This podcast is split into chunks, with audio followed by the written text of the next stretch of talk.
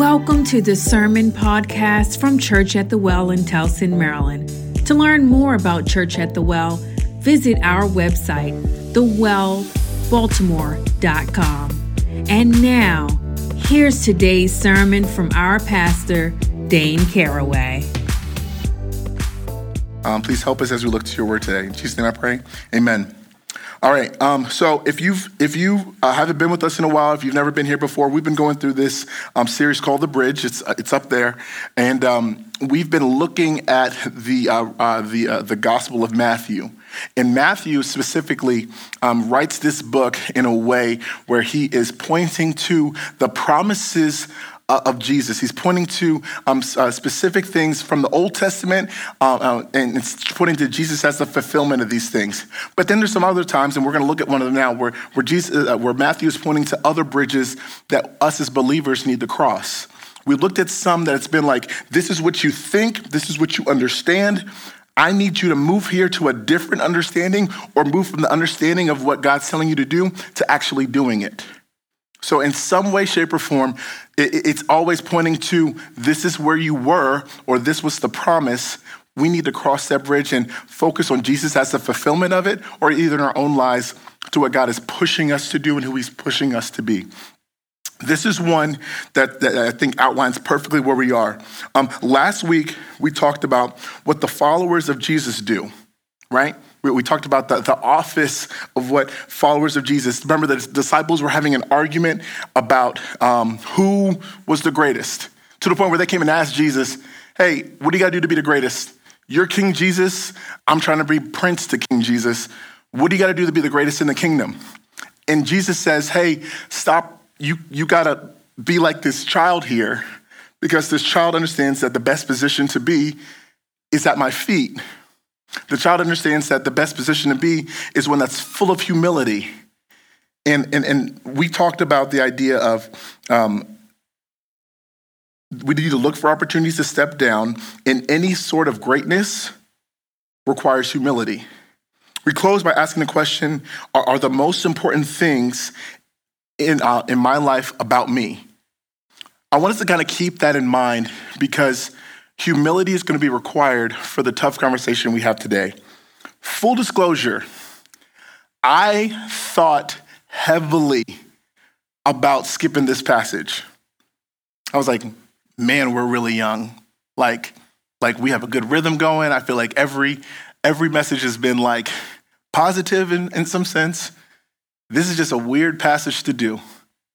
And it, it, like I, I knew this is where God was leading me, but I was tempted hard to the point where I was like, if I don't text Fred, Fred's never gotten the, the, the passage of the, of the, the scripture ever this early, have you? He's never got it like on a Sunday. I was I did it on a plane, and I knew that I was tempted to skip this, and I was like, if I don't text Fred, I need to text Fred what we're uh, what we're doing today, or else, man, I, I'm gonna be tempted to skip it because I just I don't like this passage. I'm gonna be real with y'all. Love God's word, convicted by it, believe strongly in the inerrancy of Scripture. I don't like this passage.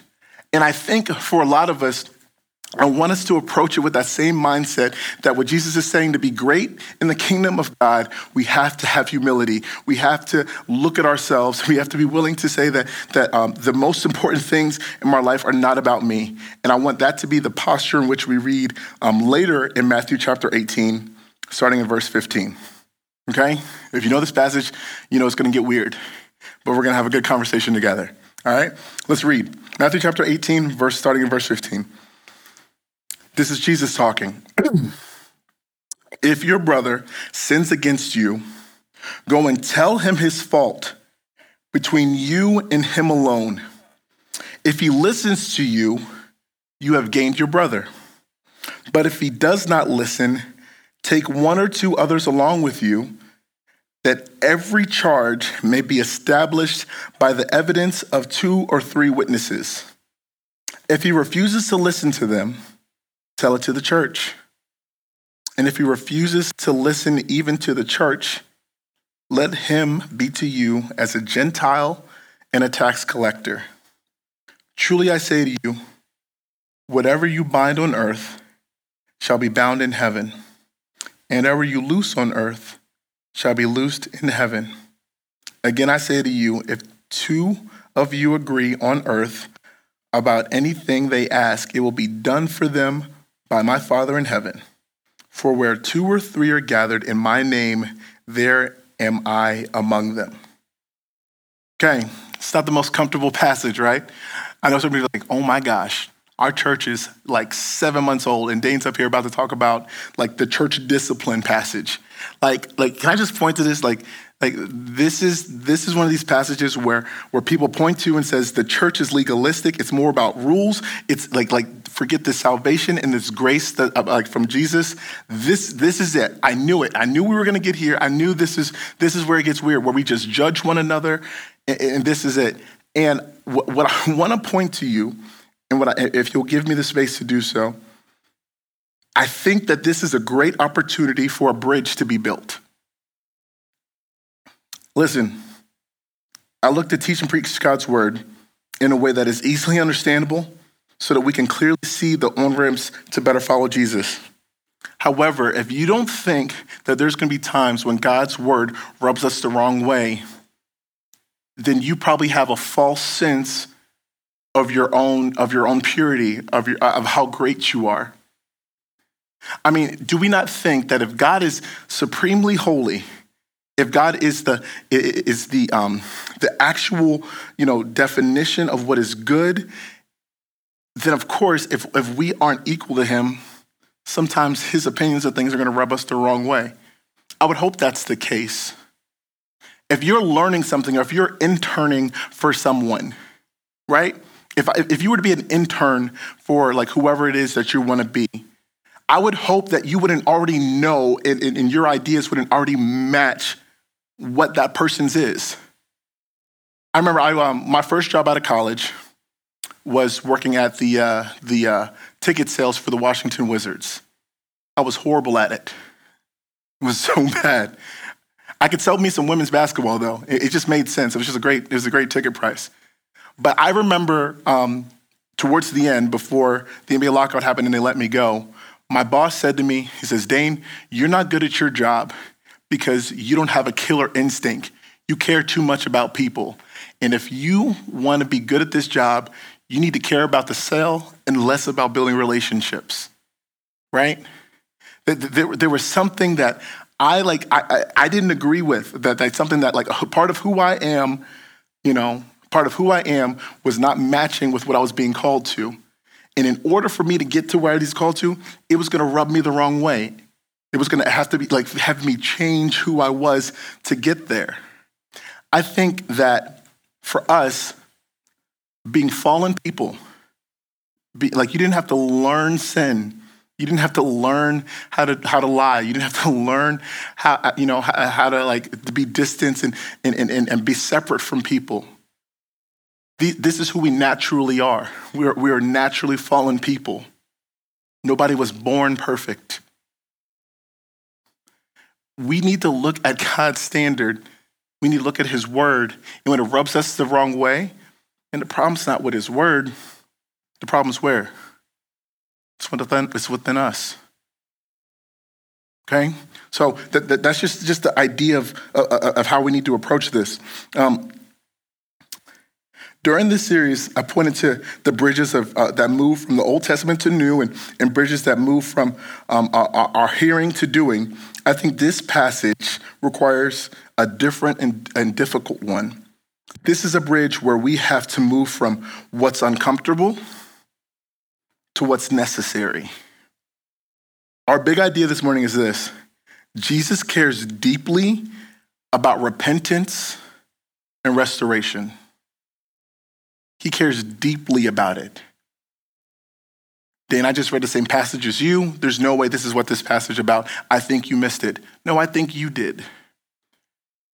Because, because None of this is necessary. Jesus doesn't point to. Remember the same song that our band just sang about, you know, the reckless love of God. That's based off of the passage that we read last week. It is based off of the idea that that Jesus having 99 would be the shepherd that would leave the 99 to go after the one. That Jesus cares deeply about people uh, being repentant and being restored and being brought to Himself.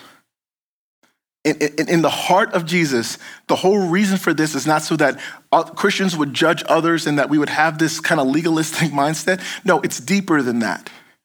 It's that he cares deeply about people being restored. And I'm, I'm able to show it to you in every step of, uh, of this process that Jesus shows, right? Um, uh, you have to know that this is the heart of Jesus. It's not about public shame, it's not about embarrassing someone in the behavior modification. It's agreeing with Jesus in his desire to take sin seriously and his desire that all men be restored to himself. So, the question that we're, we're going to go after is what do we do when our people are not walking in the way that they should be going? What do we do? What I actually want to do is, is I'm going to look through this twice. Once to go over some of the guidelines to the process, and then highlight the heart of Jesus through the process. So, we think about the guidelines. Number one is this this is for family. This is for family. By the way, I'm going to give you a, a backdrop, and, and I, it's only to be honest with you uh, about where I'm coming from. I've been a part of um, uh, um, a church discipline, um, like in, in big church um, settings, when it has gone absolutely horribly wrong people were hurt. People were burned. People left the church. People were angry. People like, like families were broken up and like no longer speak and talk to each other. I, I, i've seen it done absolutely horrible wrong. I'd be willing to say i've seen this done more more wrong in more wrong ways than i have done in right ways. And if you've been in church for a long time you probably would agree with me right? Um, what I, one thing I want to stress is this first one. It's this idea that this is for family.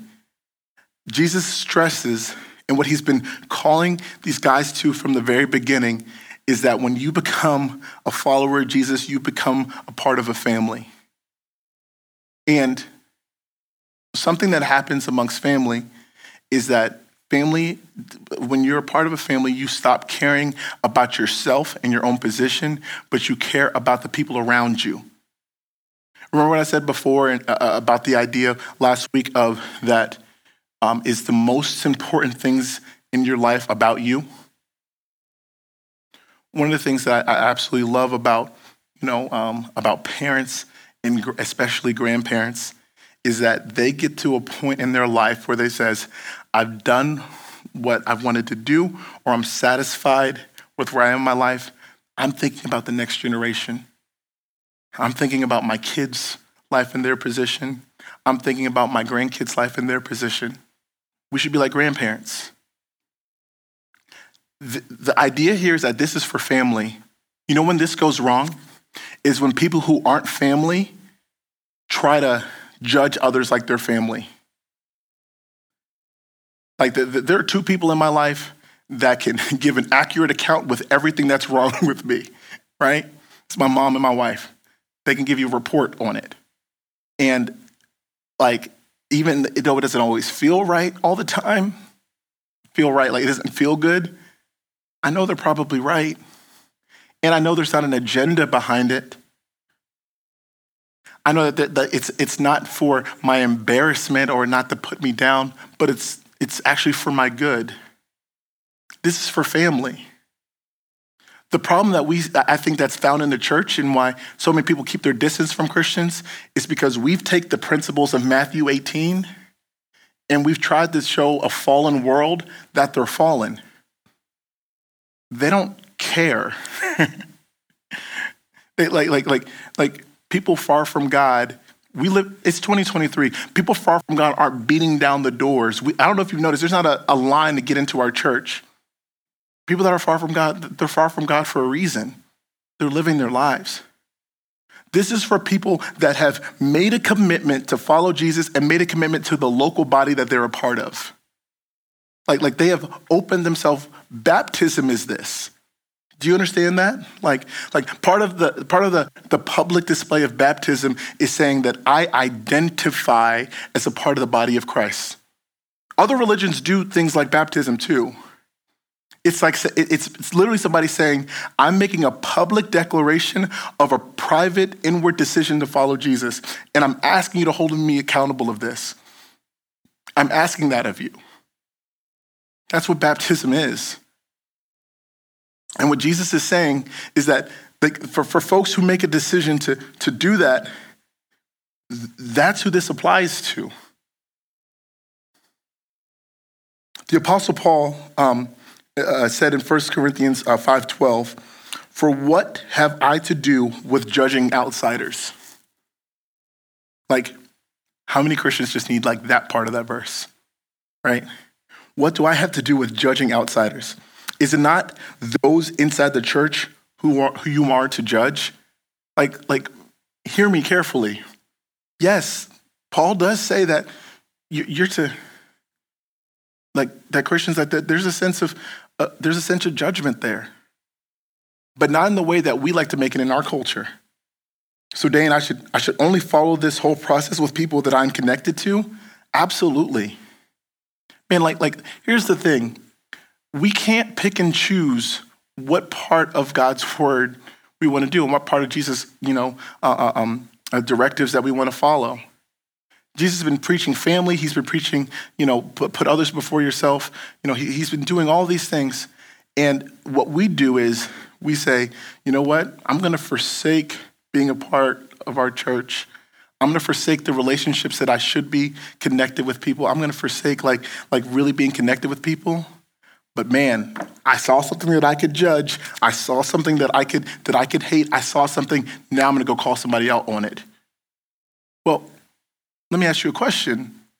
Is that your brother? Is that your your, your sister? Is that is that like, you know, is there a connection there? because we have to remember the goal. The, the, the, goal is not like to win a game or to like, you know, it's not like Mario where it's like you have a couple lives left until you're kicked out of the church. That's not, that's, it's it's not the point. It's, that's a weird game that I think people play. Rather, the goal is for restoration and repentance. Like, like here, here's the thing, and I, and I will point to myself to, today. I like, I, I could not ever imagine, I could not ever imagine, and I, and I say this sensitively because I, I, I think that there is, let me be careful. I, I say this, I, I say this carefully and humbly. I could not imagine a single reason why I would ever step outside of my marriage. I couldn't. I, like, it is so far away from my mind. I read about some of pastors. I have their books on my shelf right now. I've listened to their sermons. They're guys that like that have broken my heart because of what they've done and, and how they've torn their families apart. And I could not imagine ever doing that. And I say that humbly. And but there are men in this church that I would consider like my brothers that if there was any semblance of me going outside out like even just like taking a step towards that I'm not saying doing the whole thing, but just a step towards that.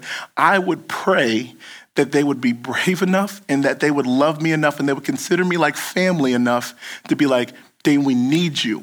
Not because you're our pastor, but because you are part of this body. And there's no judgment in there. It's that they love me and they love my pursuit of Jesus, hopefully, as much as I do.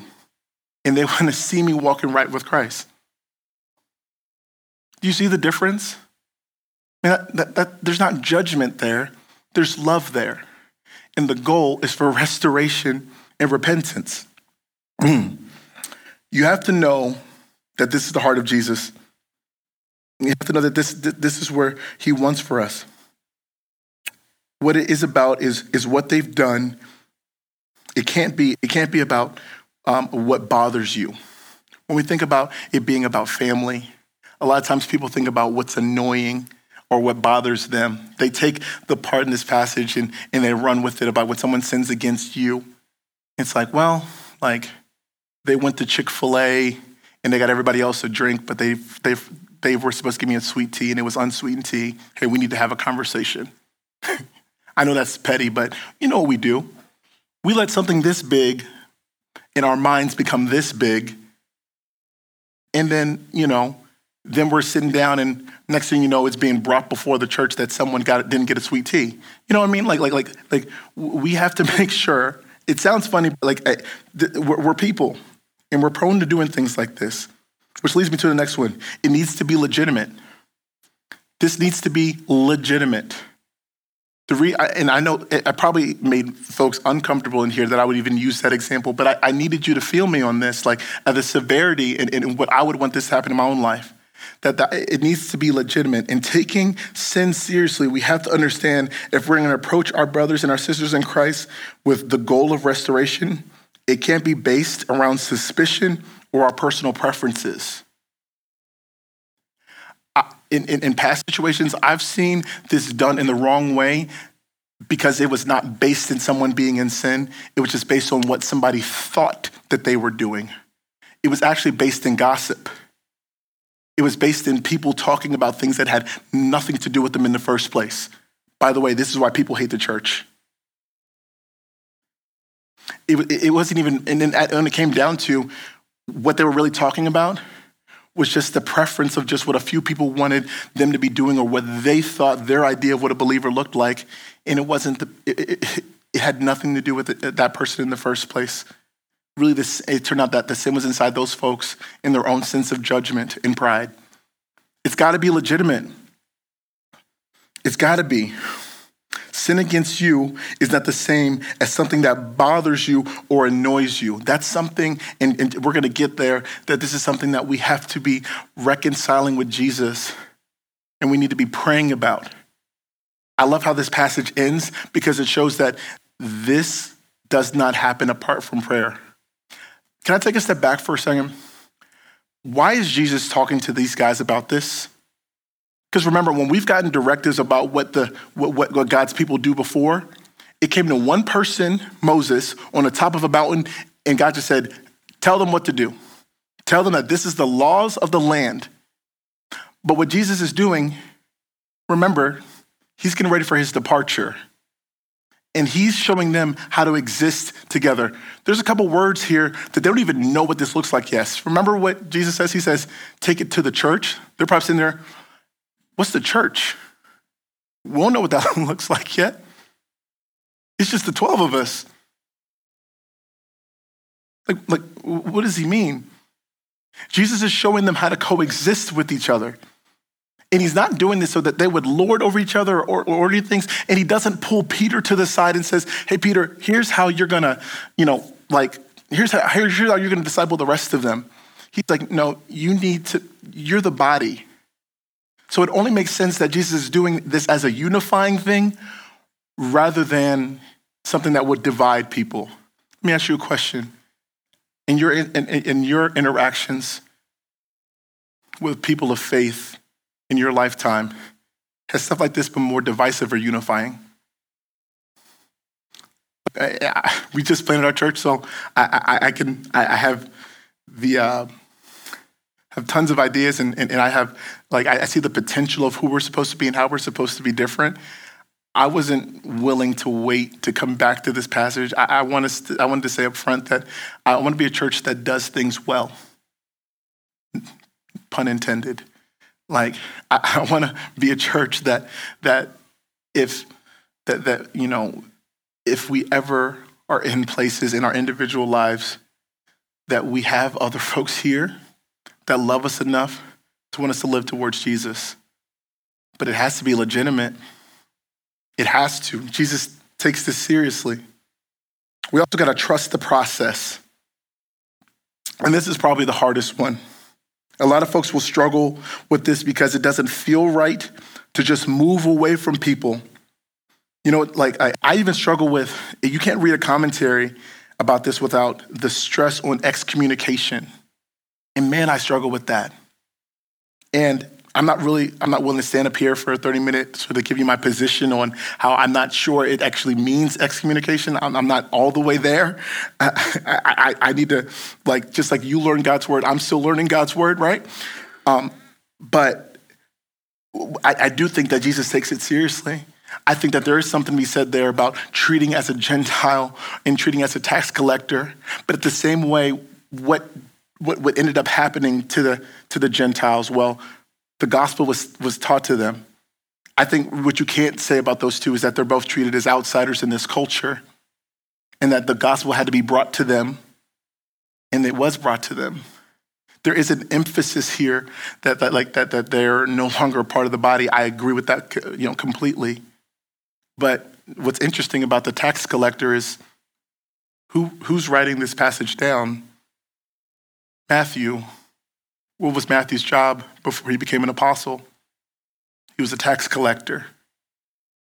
I say this because we have to trust the process. I think a lot of times that we think about what rubs us the wrong way and how like it, it, it's there's hard that we look at the the standard and we look at God's word and we look at our position of it and we're like I this doesn't feel right. Like shouldn't God's word feel right? Like shouldn't I be able to fit into this better? It just doesn't feel right. We got to trust the process. Uh, remember we talked about um, the the idea of um, um, I, I, refer to all the time. I don't even think we've actually actually been through the passage, but I feel like I've done it enough. When it's time to get there, I won't even do it. Uh, the prodigal son. If the prodigal son had never went away, would he ever actually truly been re- like uh, um, rendered back to his father? If he had just sat there, just disgruntled and angry with his angry with his dad, angry with his circumstance, if he had not had the, the point where he was able to leave, what if his dad actually didn't let him go? Parents, this is hard, right? Like the idea where the prodigal son forsook his father, said, I want it to be as if you were dead.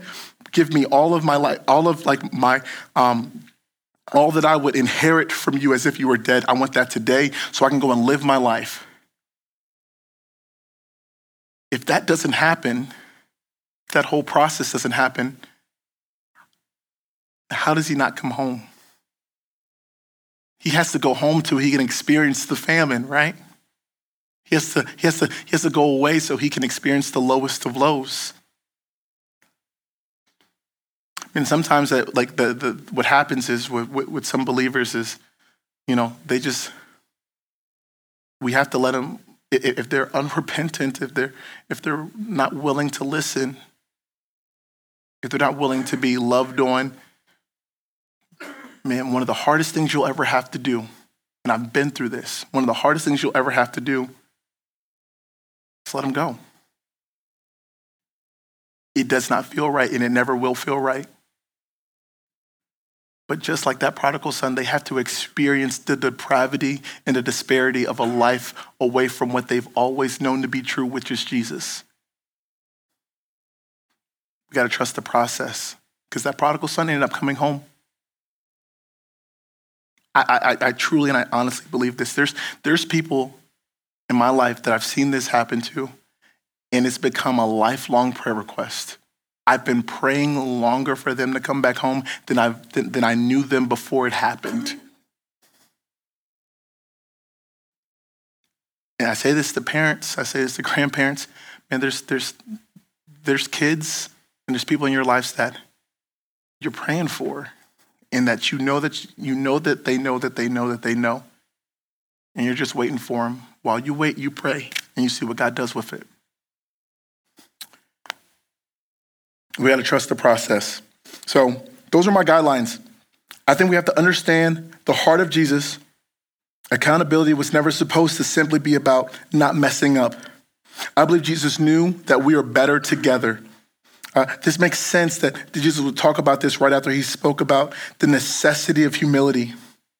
When we seek to restore our brothers and sisters from a posture of humility, I believe it decreases the potential of someone feeling judged, someone feeling that they're, they're pointing at that, that, that they are worse than somebody else. I believe that it, it prevents somebody from being looked down upon, which I think the church we, we, we, we unfortunately just kind of sit in that seat. But it increases the potential for a positive response. So, what do we do? How, like, how do we put ourselves in the best position to do that?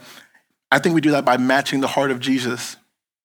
And it starts like this Number one, we have to confront towards restoration. We have to confront towards restoration. Um, I do this better as a pastor than I do this as a dad. You know, I, have I, I, you know, I, I can talk to one of my young guys or somebody and, and I can point things out and I can love and I can rub their back and say, hey man, like this, this is, this isn't who the Lord wants you to be. Like you, you gotta, you gotta consider that, that this is not, this shouldn't be part of your life. This is crippling to you. I can do that great, but then at home, like, what's the quickest way to confront my two boys arguing so we can get on to the next thing? Man, in both situations, I just want you to think about that. When we have to confront somebody when they're in the wrong, are we doing it in a way just to get it over with quick? Are we doing it in a way to where it, it doesn't seem like we really care about what we're talking about? Or do we actually want restoration? Have you ever been like in a managerial position or been like, you know, in charge of hiring or firing? There's probably come along somebody younger that you wanted to mentor or, or that you just wanted to pour into. But, or even as a teacher, there's been like that student that you're like, you know, God just put you there and I just want to not just give you, you know, a, good education, but also, you know, I, I want to disciple you. I, I want to pour myself into. It is hard when you got to correct them, right? You don't want to have to deal with that.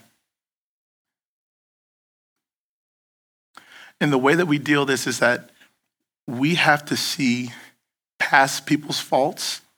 I'm not saying excuse them, but we have to see we have to see past like uh, how like the relationship gets to be restored. Um, this has been something that me and Anna have worked on, more so me than her because she was always there, but more so in my life. Um, we have been working on our parenting in a way where I'm not just punishing my kids for when they mess up, but especially when they do something to somebody else, they got to restore their relationship. I know my kids' teachers are tired of getting letters from my kids when they come home on, on yellow or red. You know, Perry Hall got all these colors, you know what I'm saying? I know green is the good one. That's what I know. I don't know the other one. I think it was an orange day one time. I'm like, man, what is orange? Um, what do you do? Um, and but one of the things we taught our kids is, especially when it's disrespect, we've, we, have we have picked disrespect as one that just that like we will not do disrespect. And I've, I've, i I, can deal with my kids talking too much. I talk too much. It's not their fault. Um, but disrespect is one that we won't do. And, and I've said like, okay, listen, you have uh, deeply offended your teacher. You have, you know, you have disrespected them in a, in a horrible way. We need to apologize and we need to see how we're going to restore their relationship. And that's and we had that conversation. It happens. It happened several times this year. I think that's different than me just saying, "Oh, you just out here disrespecting your teacher." Oh, oh, you going to school and you're on games. Well, guess what's not going to be a game? You on Switch this whole week. You know what I mean? And then like just punishing them. Because what does my kid understand? I messed up. Punishment. But that doesn't restore anything. That teacher was still disrespected in her classroom. There's still a, a disparity between my child and that teacher. And, and, and, and like, I think, we, I think every relationship is an opportunity. So we need to confront in a way that's helping to do restoring work. We could do this in our jobs. We can do this in, in our friendships and in, in, in the communities that we have. It just has to make sense, right? Like that we confront towards restoration. Um, Next one is this the intimate gathering should express value. The intimate gathering should express uh, value. Um, the pastor says, But if he does not listen, take one or two others along with you, that every charge may be established by the evidence of two or three witnesses. I don't know one person that would be comfortable with this scenario, that would be comfortable in a, in a, in a place to where there's already been an initial conversation someone that loves you, that claims to care about you, has presented like, hey, I, I see this and I see you moving in this way. And like, I, I see this part of you and I want you to consider like, you know, not letting this be a part of your life anymore. I want, I want, you, I want you to consider repenting of this because I know this is not who you want to be. I know this is not what God has for you. That's a hard enough conversation as it is. Imagine like them coming back with somebody else that sees the same thing. It's, it's, it's tense it's uncomfortable, and it, it feels like you're being ganged up on. And I just want us to see this from the other side of this. Number one, I want to point back to the idea that it's got to be about family, and it's got to be it's got to be done by family, because it's already got uncomfortable enough. You know how embarrassing it would be if like Micah and Fred had to, you know, get together, call me out to get some wings or something, and be like, "Hey, Dayne, you're you're not moving right." I would, I would, I would feel so small about myself. But if we take this, if we take, as hard as it is, and there's no escaping how hard it could be, the, the way that we, we confront towards restoration, the way that we have the best position for repentance is restoration, is by expressing value. You express value towards people. A lot of times, like when somebody messes up or someone is, is moving in a way they shouldn't be, as the church, we strip the value of that person. As, as horrible as it is, as sad as it is, uh, from so many, like, name, name one of the pastors in the last, like, four years that have fallen from their positions and been fired. No one ever talks about them anymore. No, like, I'm not, I'm not excusing or supporting of, of, of, anything. There's some guys that I don't think should ever be in ministry again, but I, I care more about their, their eternal position. Like, what happens then? Somebody should, like, if, like, there, there are, people disqualify themselves from ministry and from their positions all the time, but they're still a living, breathing human. There's still somebody that the Lord doesn't care about where our paychecks come from. Sure, fine, you don't have your position, and it sucks that you've embarrassed your families, but the value is stripped. I want you to think about like who is saying this thing, then treat them as a Gentile and tax collectors. Who in here is willing to say that Jesus doesn't care about Gentiles and tax collectors? Jesus can say this knowing his his heart for bringing salvation is not just to the Jews, but to the world. I pray that if, if, and I pray that, first off, I pray that this never happens and you never find yourself in a position like this. It's important that we look to God's word and we, and we understand it and we understand why it is what it is. But hear me, if you are somebody that does not know how to express value to someone, you need to leave this alone. Because value has to be expressed. It has to come from a place of, of, of value and of love. People have to do this. I, I, have, I have pleaded with, with men in my life to reconsider their position, to reconsider the choices that they were making, reconsider how they were hurting their families. And in the same way, like, I love you, so please do this. I love you, please consider this. But they were so committed to walking away from God that they couldn't see it. But what they could not say is that Dayne did not express love and value for me. They couldn't do it. We have to be people that are willing to express value.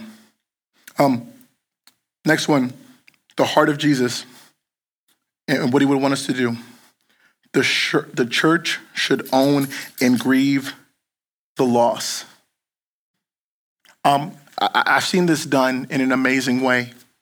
Um, I- have you know, one of my uh, favorite churches down in Texas, um, they had they had somebody on staff do something incredibly horrible, and they owned it. Um, he was fired immediately, but one of the most impressive things that I saw this church do was when the media showed up. They owned it. They said, so many of your opinions of us by this were right, and they always used we. Nobody else on the staff had anything to do with this, this one man's bad decision, but they're the body of Christ, and, and at this point in time, the person who messed up was a part of the body of Christ, that local body. And they grieved it. Every time someone, when they when I presented it to the church, it says, We we messed up. We've hurt a family. We've hurt our community. We didn't keep kids safe. We, we, we were, we, this is, this is horrible and we should grieve this loss and we need to beg God of his forgiveness and we need to pray and we need to put things in place that we never do this again. And this was said from like the pastor of the church to his people. See, the problem is when we treat like things aren't a big deal, then we never feel the weight of sin whether it's ours or somebody else's.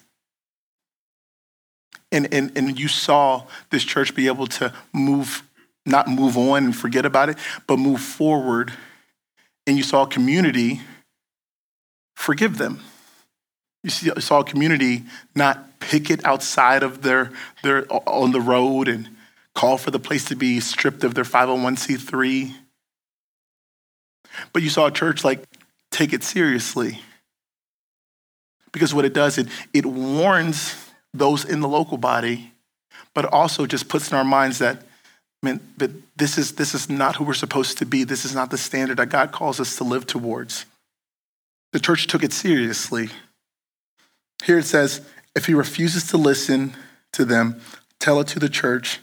And if he refuses to listen even to the church, let him be to you as a Gentile or a tax collector. Which leads to the next one. And I, and I, and I want you to understand this that this is a part of the heart of Jesus, that distance is a part of the process.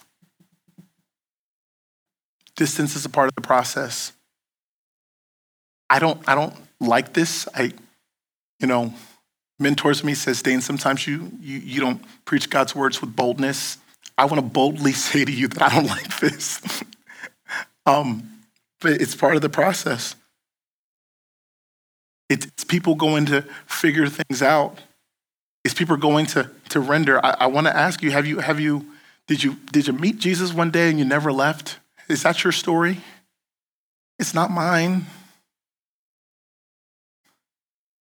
Like, like we're, we're still humans that try to figure things out on our own, and the Lord continues to give us opportunities to show how much we need Him and how much we benefit from Him being a part of our life.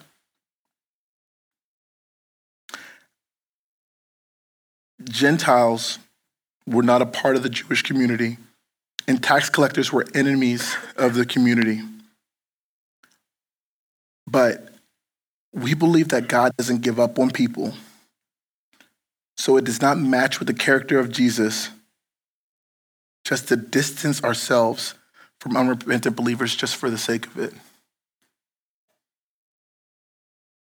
He's not giving up on them. The distance is a part of the process. I think that God allows people to feel the disparity. I think God allows people to feel loneliness because upon being presented with like with Jesus, they understand that like that, that's the thing that they've been missing. Remember we talked about before about why Jesus spoke in parables? And now like he spoke so that his disciples and his followers, they would have a better understanding of, of him and they would follow him and they would grow in their faith. But to the religious leaders and to the others, Jesus spoke in a way that would confuse them. Why? So they would realize something missing. You know why Jesus allows people to go and he says there, there's reason for the distance?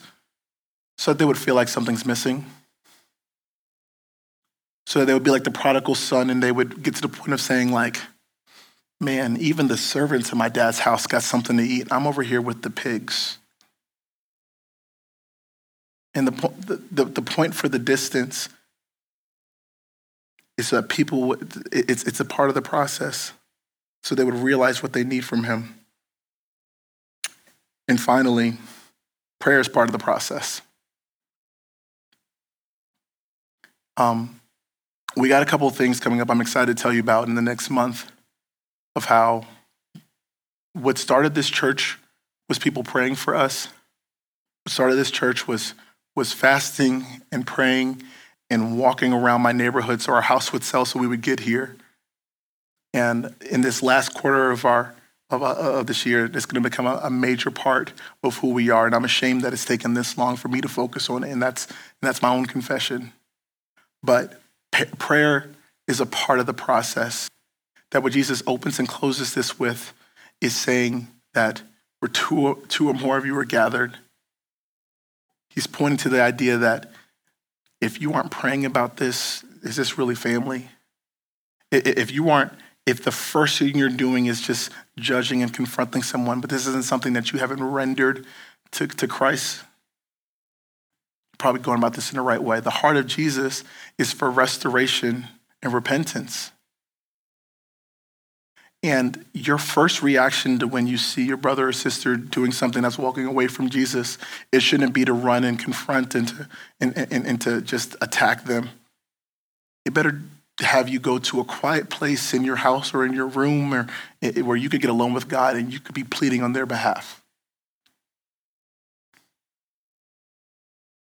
Prayer is part of the process.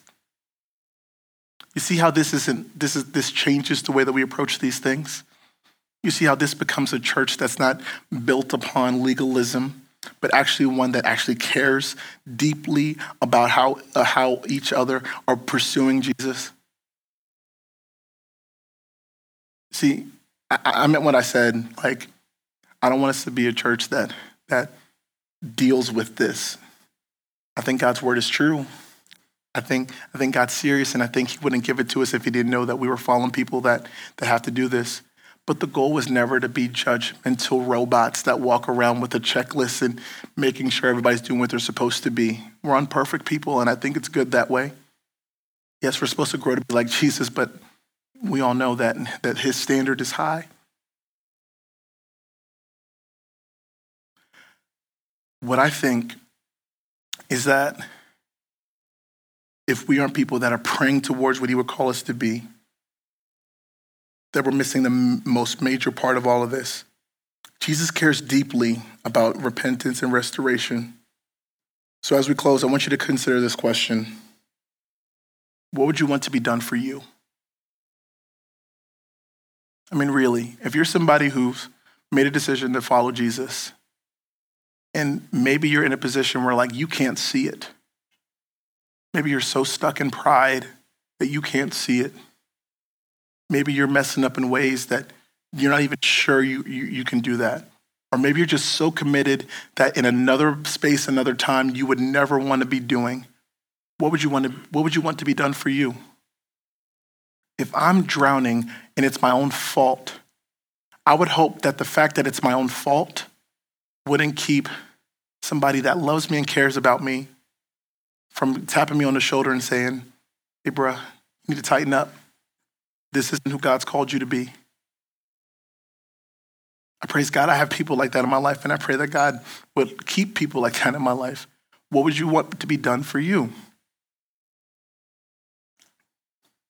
That's what I think that we're called to be. That's what I think that we're called to do. The way that we respond this morning, guys, isn't by writing everybody else's name down who's a part of Church of the Well and start analyzing their life to see if there's anything that we can confront them on. That, that, that's, that's not it. I, I believe that the Holy Spirit draws us to things and Holy Spirit gives us the notions and he, he uses us in ways that, that like points to how we are supposed to um, to do these things. He allows us the eyes to see, and He allows us to, uh, the, to be in the position to where we have to respond to these situations. But if He points you, and if He and if He uh, you get that notation, if you know that you know that you know that you were close enough to like family to somebody to be able to step in in a way in this way, you should respond. But you respond in a way that's not to embarrass. You respond in a way not to not to make a not to make an enemy out of someone who's supposed to be your brother or sister but the goal is always repentance and it's always restoration. And remember what would you want to be done for you? Would you pray with me? You just listened to a message from Dayne Carraway, the pastor of Church at the Well in Towson, Maryland. To learn more about our church and to support what we're doing in the greater Baltimore area, visit our website, thewellbaltimore.com. Thank you for tuning in to the sermon podcast from Church at the Well. May God bless you.